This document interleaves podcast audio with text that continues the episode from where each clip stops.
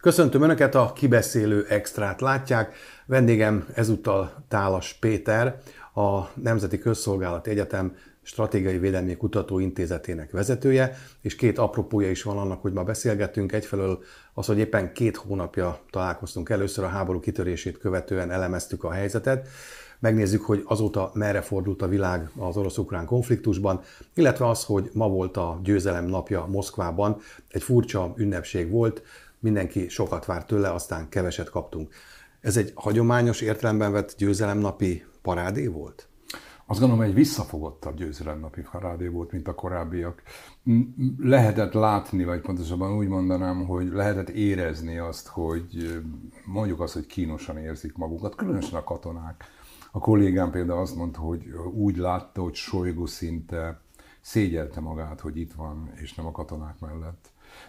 És azt is lehetett látni, hogy Vladimir Putyin is fogalmazunk úgy, hogy egy viszonylag egyszerű, szürke, de semmiféleképpen nem egy olyan beszédet mondott, mint ami erre nagyon sokan számítottak. Akár amiatt, hogy békét hirdet, ugye korábban az volt a, a fáma, hogy majd akkor május 9-ére, a győzelem napjára legyőzzük az ukránokat, akár azért, mert úgy gondolták nagyon sokan, hogy hát akkor, ha nem megy különleges művelettel, akkor csináljunk egy háborút, és kezdjük el mm, De nem, hir- nem hirdették meg a háborút sem. Nem hirdették meg a háborút sem, sőt, hadd mondjam azt, hogy az, ami a legfurcsább volt, hogy tulajdonképpen nem is Ukrajnáról beszélt annyira, hanem leginkább Donbassra, tehát a, Donetsz a Donetsz megyeszére koncentrált, Picit az volt az embernek az érzése, hogy azokról az áldozatokról, akik nem a Donetsz megyencébe haltak meg, hanem mondjuk a déli fronton,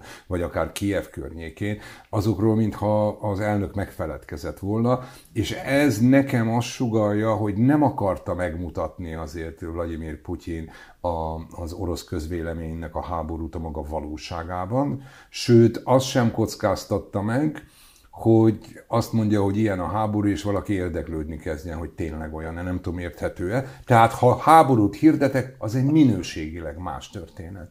Ugye nagyon sokan azt mondják, hogy azért lett volna ez nagyon fontos, mert hogy tartalékosokat tudtak volna bevonni, és az abban a szempontból Körülbelül is mennyit? Más. Hát elég sok tartalékosa van azért a, a, a, az orosz hadseregnek, tehát ott százezerekről kell beszélni. És én azt gondolom összességében, hogy a, hogy a tartalékosok behívása az belpolitikailag más üzenettel rendelkezett volna. Most tulajdonképpen a hivatásosok, meg mondjuk azt a, az önkéntesek, akiket toborozni tudnak, tehát akik jelentkeznek, hogy mennek harcolni ilyen vagy olyan ok miatt, pénz miatt, mm, izgalom miatt, teljesen mindegy. Tehát ők csinálják a háborút. Ez még nem az a típusú háború, amikor arról van szó, hogy akkor a társadalom egészének rá kell fordulnia a háborúra, abban az értelemben is, hogy ilyenkor a tartalékosokat ugye behívják, és akkor már nincs olyan, hogy nekem éppen van kedvem, vagy nem nincs kedvem, hanem muszáj bemenni, és egyáltalán nem biztos, hogy az a réteg, aki hát tartalékosként behívásra került volna, az olyan lelkesen támogatná ezt az egész. Egyfelől az meg még plusz időt jelent, tehát hiába tartalékos állományban van valaki, hogyha időről időre nem kap kiképzést, ezeknek meg gondolom még harci tapasztalatuk sincs, akkor az további veszteséget jelent, hiába van neki x százezer embere, azt azonnal nem tudja mozgósítani. Egy pillanatra még kanyarodjunk vissza a győzelem napjához. Ugye a Putyin beszéd egy, ilyen, egy semleges és önmagát ismétlő a ukrán háborúért a nyugatot felelőssé tevő lózungoktól hemzsegő beszéd volt. Sokan azt várták, hogy említetted, hogy valami kapaszkodót fog adni arra vonatkozóan, hogy merre mozdul el ez a háború a következő időszakban. Lehet, hogy pont azért nem jelentett be ilyesmit, mert mondjuk egy győzelem napján nem illik ilyenről beszélni, hogy háborút indítunk. Vagy a másik feltételezés, hogy esetleg az orosz médiában nem lett volna-e ez már egy ideje megágyazva, hogy ő bejelentse. Tehát, hogy akkor felerősödnek azok a hangok az orosz infokommunikációs téren belül is, amelyek azt fogják sürgetni, hogy de nekünk vissza kell vágni, és továbbra is nácitlanítani kell Ukrajnát, és akkor, hogyha ez beérik mondjuk május 9-ére, akkor bejelenti az elnök esetleg azt, hogy háborúba lépnek. Én azt látom, vagy inkább úgy érzékeltem, és ebben teljesen igazad van, hogy tulajdonképpen Putyin a háború előtti toposzokat mondta föl gyakorlatilag. Megint, hát amit, amit a háború előtt hosszasan sorolt ezeket, de Isten igazából még toposzból sem volt újdonság erejű. Annyi volt, hogy ugye összekötötte a, a, a második világháborús hősöket, meg katonákat, azokkal a katonákkal, akik most a Donbassban védik ugye az ottani oroszokat, már orosz értelmezésében. Tehát azt gondolom, hogy, hogy ha tehette volna, mindenféleképpen más beszédet mond, de én is azt gondolom, tehát azt elfogadhatónak tartom, hogy lehet, hogy egy győzelem napi, hát mondjuk azt, hogy parádé és egy győzelem napi ünnepé nem jó üzenet akkor, ha nem győzelmet jelentünk be, tehát azt mondjuk, hogy elfoglaltuk Mariupolt, és már ennyi elfoglaltunk mondjuk felszabadítottuk. felszabadítottunk, bocsánat, igen, felszabadítottuk Mariupolt, és, és ennyi, ennyit és ennyit felszabadítottunk a Donbassból, plusz még már Kerson, Herson is a miénk.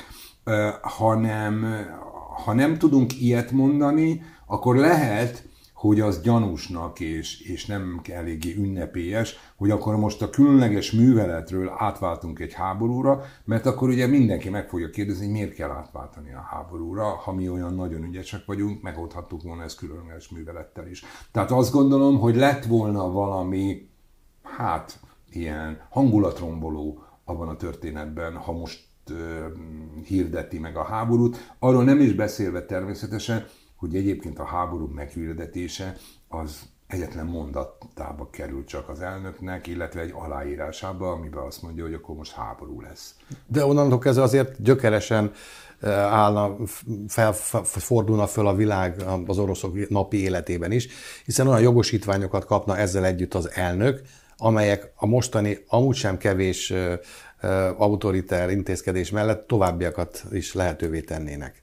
Ez így van, és azt gondolom, hogy az oroszok mérik is, hogy egy ilyen lehetőséggel hogyan kell számolniuk. Valóban rendkívül nagy jogosítványokat kapna, az viszont az is, azt is hozzá kell tenni, amit már egyébként te is említettél, hogy tulajdonképpen attól, hogy most deklarálja, vagy rendkívül nagy jogosítványokat kapna, nem változna a fronton a helyzet. Az a jogosítvány nem arra hatalmazza föl, hogy ő varázsszóra azt mondja, hogy akkor most 120 ezer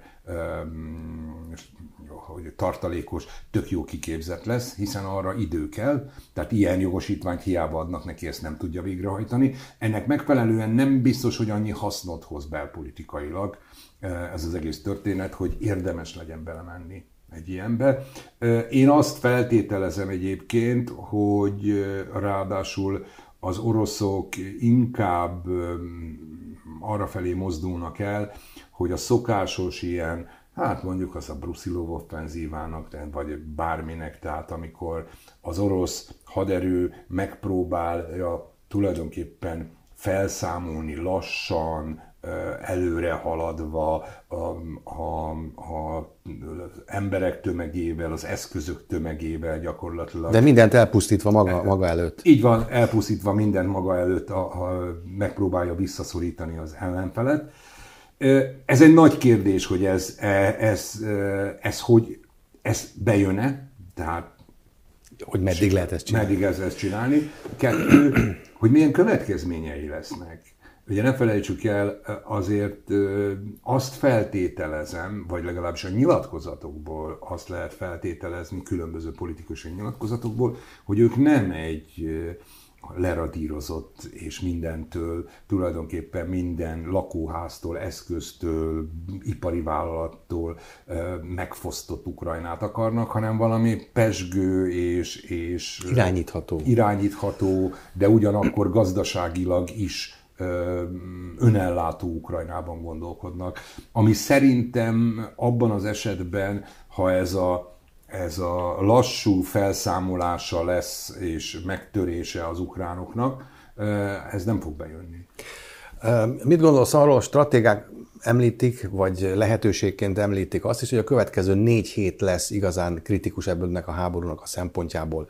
Egyfelől azért, mert hogy eljutunk addig a pontig, hogy valóban sikerül-e kiszorítani végleg, vagy visszaszorítani az ukránokat a Donetszki medencéből, és a két népköztársaságot úgymond felszabadítani, vagy pedig továbbra is beleragadnak ebbe az álló háborúba, akkor viszont már el kell gondolkodni azon, hogy négy hónappal a háború kezdete után hogyan lehet biztosítani megint azt, hogy friss emberanyag jöjjön, meglegyen a megfelelő fegyverzet ellátása, és előre tudjanak lépni. Én azt gondolom, hogy mind a két lehetőség benne van, pontosabban fogalmazunk úgy, hogy ez nagyban függ az ukránok kitartásáról. Ugye um, talán azt érdemes megjegyezni, hogy a győzelem napján egy dolgot bejelenthetett volna, de ez sem, ez sem igazán, hogy mondjam, győzelem napi hangulatú dolog. Nevezetesen, hogy sikerült egy helyen áttörni azt a frontot, amit keleten kiépítettek az ukránok. És ez azt jelenti, maguk az ukránok is be, bejelentették, hogy, hogy az ukránok háttérbe vonulnak, vagy visszavonulnak, e, és egy következő védelmi vonalat fognak elfoglalni, és ez bizonyos területeket biztosít egyébként az orosz haderőnek. Ugye mm, e, ez, a, ez az áttört védelmi vonal, ez egy nagyon jó kiépített védelmi vonal volt, tulajdonképpen ezt tartotta gyakorlatilag két hónapig a, a, vagy egészen tegnapi napig a keleti frontot, hogy nem sikerült a, a Donbass területén nagyon erőre nyomulni.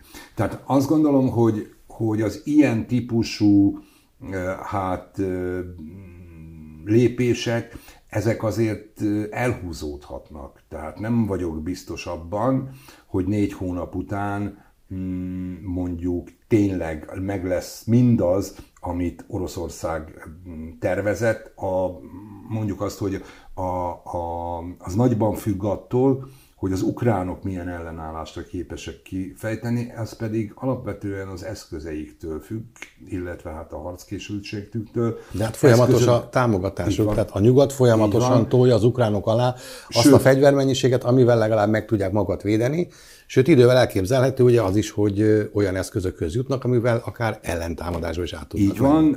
azt már látjuk egyébként, hogy vannak területek, akár Herson környékén, akár um, Harkiv környékén, Harkiv is. Környékén is, ahol visszaszorítják az oroszokat. Tehát csak teszem hozzá, hogy egyáltalán nem biztos, hogy az a front, amit most látunk, hogy jön előre, az egy idő után nem fog visszalépni. Különösen abban az esetben, ha valóban bekövetkezik az, amit az amerikaiak mondanak, ugye ők valami olyasmit terveznek, vagy olyasmivel számolnak, hogy egy idő után a nehéz fegyverzetben, többek között páncélosokban, akkor harckocsikban tulajdonképpen paritásba kerülhetnek az ukránok, annyit fognak kapni, illetve annyival jobbat fognak kapni, mert azért azt látni kell, hogy az oroszoknak az eszközei, hát mondjuk azt, hogy nem váltották be hozzájuk fűzött reményeket.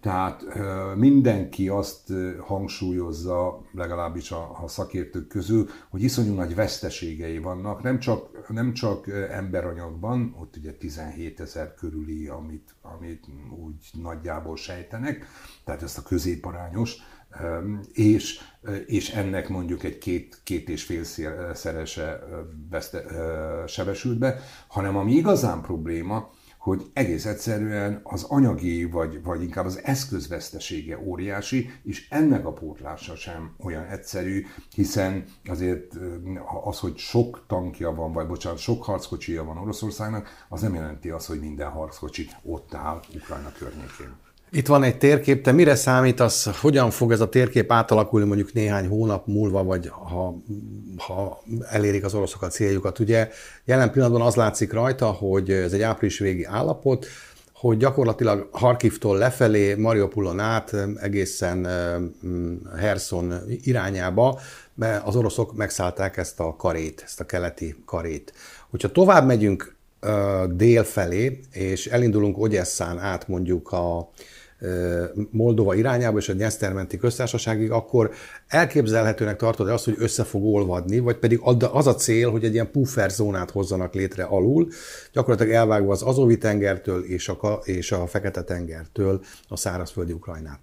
Azt gondolom, hogy az orosz célok valami ilyesmire, ez utóbbira hajaznak, vagy ezt próbálják megcsinálni. Egy a Nyesztermenti köztársaságtól egészen Harkivig tartó egy ilyen mm, déli, délkeleti, keleti Ukrajnát akarnak létrehozni. Ami a térképet illeti, ott azért hadd hívjam fel a figyelmet arra, hogy különböző térképek vannak, és, és egész pontosan nem tudjuk egyébként, hogy a megszállt területen, tehát amit, amit megszállt területen, ott milyen erősen tudja tartani a saját pozícióit Oroszország, illetve az orosz erők. Azt tudjuk például, hogy a déli részen, ami hivatalosan egyébként Oroszországi, van például ukrán partizán mozgalom. Tehát valami módon mm, ott különböző fegyveres szervezetek lövik a, a, a, a, olyan területen, ahol egyébként hivatalosan már nem szabadna ezt az egész történetet megcsinálni.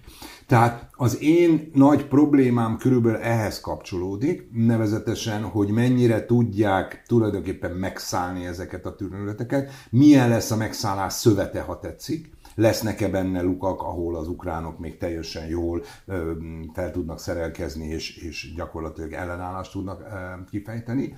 A másik, hogyha meg is szállják ezt az egész területet, amiről beszélünk, itt meg kéne nyerniuk a békét.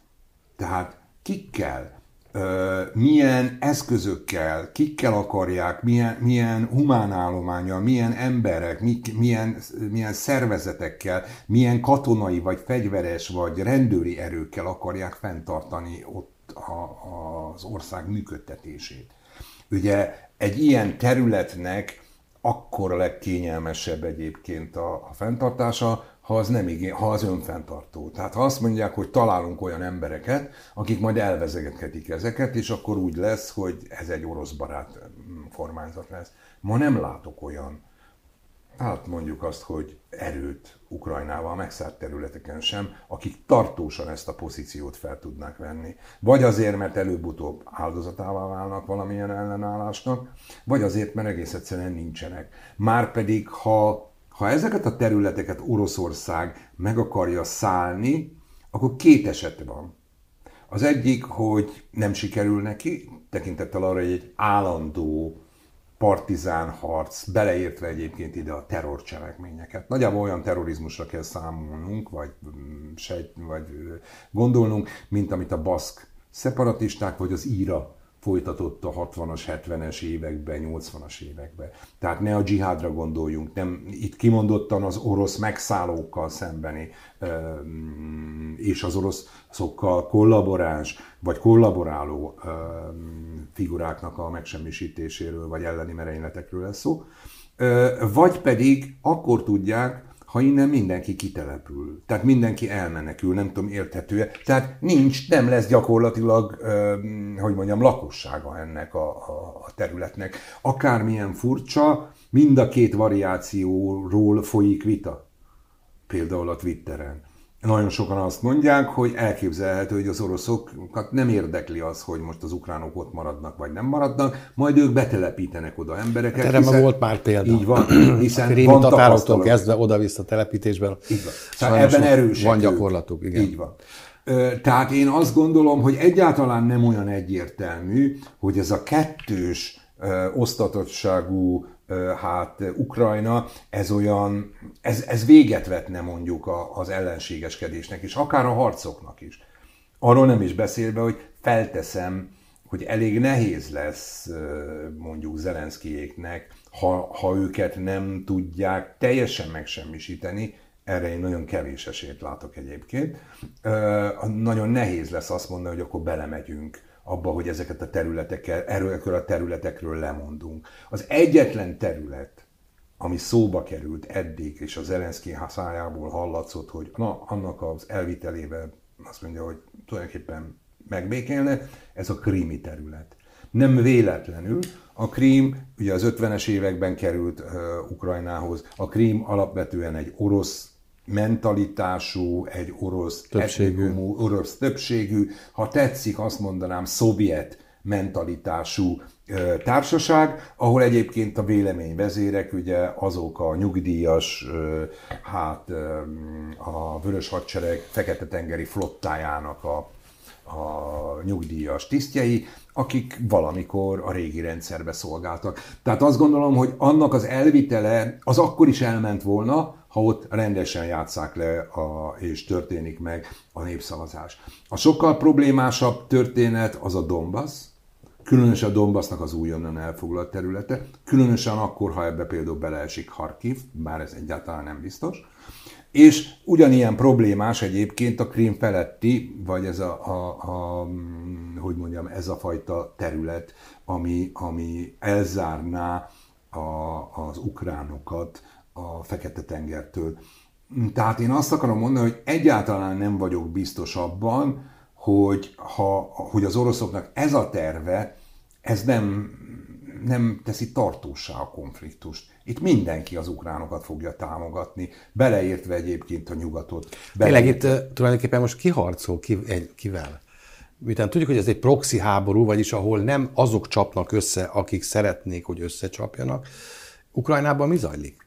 Én azt gondolom, Ukrajnában egy orosz-ukrán háború zajlik, amiben viszont pont azért, mert a háborút ellenzi, illetve a háború eszközét a nemzetközi politikában nem akarja visszaengedni, a nyugat abban érdekelt, hogy vereséget szenvedjen Oroszország. És mivel ebben érdekelt, ezért gyakorlatilag a nyugat, ha tetszik, lehet egyébként azt mondani, hogy az Egyesült Államok, bár én azt gondolom például, hogy Európa sokkal inkább érdekelt abba, hogy a háborúk ne és általában a katonai erővel való politizálás az detérjen vissza. Ha visszatér a nemzetközi politikába a katonai erővel való politizálás, akkor Európa nem lesz mondjuk azt, hogy pólusképző hatalmi tényező. Európának nincsen ereje arra, hogy katonai mm, erőt vetítsen ki, Elsősorban nem is eszköz és, és katonai képesség hiányában, hanem azért, mert politikailag mi rendkívül széttagoltak vagyunk. Itt 27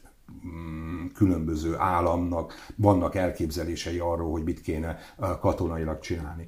Tehát én azt akarom mondani, hogy, hogy a, a nyugat ezért proxy háborúként fogja fel, ezt az egész történetet, és addig akarja támogatni Ukrajnát, amíg e az orosz-ukrán háború olyan költséges nem lesz Oroszország számára, hogy minimum lemond a további ilyen lépésekről, arról nem is beszélve természetesen, hogy mondjuk visszaadja, vagy, vagy valamilyen mm, hát kompromisszumot köt a, azokkal, a, azokkal a területekkel kapcsolatban, normális kompromisszumot, amit egyébként jelenleg elfoglalt.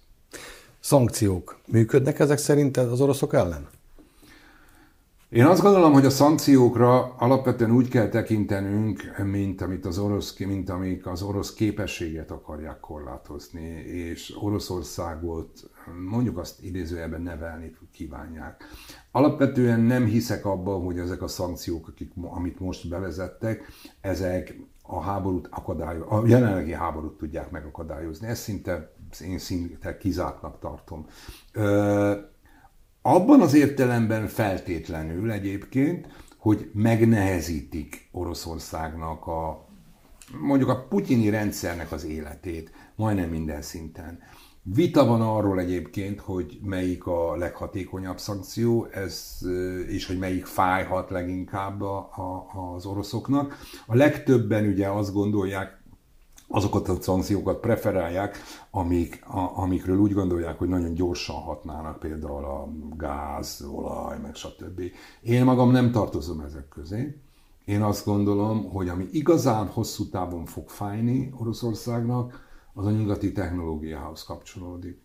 A, ha megnézzük, akkor az oroszok még a hadi termékeik egy jelentős részébe is olyan nyugati technológiákat használnak, aminek a pótlása borzasztó nehéz lesz. Ez azt is jelenti egyébként, hogy elképzelhető, hogy mutatnak valami hiperszónikus rakétát, Csak hát az a baj, hogy azt a hiperszónikus rakétát sorozatban majd nem tudják legyártani, mert nem lesz hozzá nyugat alkatrész. alkatrész. Tehát azt gondolom, hogy ezek sokkal jobban fognak fájni az oroszoknak hosszú távon. Azért nem gondolom, hogy az összes többi az, az hát mondjuk azt, hogy fájna. Egyrészt azért, mert azt, azt úgy vélem, hogy az orosz társadalomnak mások az elvárásai, mások az igényei. Az orosz társadalom alapvetően nem ismeri azt a lehet, azokat a lehetőségeket, amivel mondjuk a nyugati világ él. Tehát mm, egy teljesen más történetet olvasnak, és, és úgy is van egyébként, a, a, úgy is szocializálódnak, hogy mondjuk azt, hogy a, a nagyhatalmiságuk, vagy inkább azt mondanám, a nemzeti tudatban a nagyhatalmiság tudata az nagyon erős. Na most amennyiben ezek a szankciók, és a szankciókban most ne csak a gazdasági szankciókat, hanem a politikaiakat, a, a, az olyan típusú társadalmi szankciókat is, hogy ugye nagyon sokan azt mondják, hogy nem szabadna, az, vagy kellene engedni az oroszokat, a sportolókat sportolni. Én is ennek mellett vagyok egyébként abban az esetben, ha aláírnak szépen egy papírt, hogy elítéljük a háborút. Abban az esetben bárki jöhet. Abban az esetben, ha nem, akkor mindenki pontosan tudja, hogy Oroszországban is, de tulajdonképpen mindenütt a sport ma már nagyon erősen összefügg a politikával. A, a, a sportnak a társadalmi, politikai szerepe az iszonyú erős. Ennek megfelelően ezek is szerintem hosszú távon hatni fognak a társadalomra. Kellemetlen dolog, mm, ha, ha, ha mondjuk évekig eh, a sportolóidat nem látod csak hazai mm, pályákon, és nem jelenhetek meg nemzetközi szintéren. Tehát azt gondolom, hogy mindezek együtt hát vezethetnek el oda, hogy Oroszország vagy megváltoztatja a magatartását még Putyin alatt, vagy egész egyszerűen mindezek a, ez a tulajdonképpen a sarokbeállítás, vagy ez a, a büntetés, ez addig feltétlenül maradni fog, amíg Putyin van hatalomon.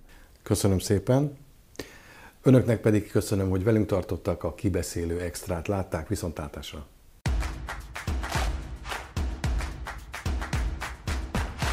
A műsor a Béton partnere.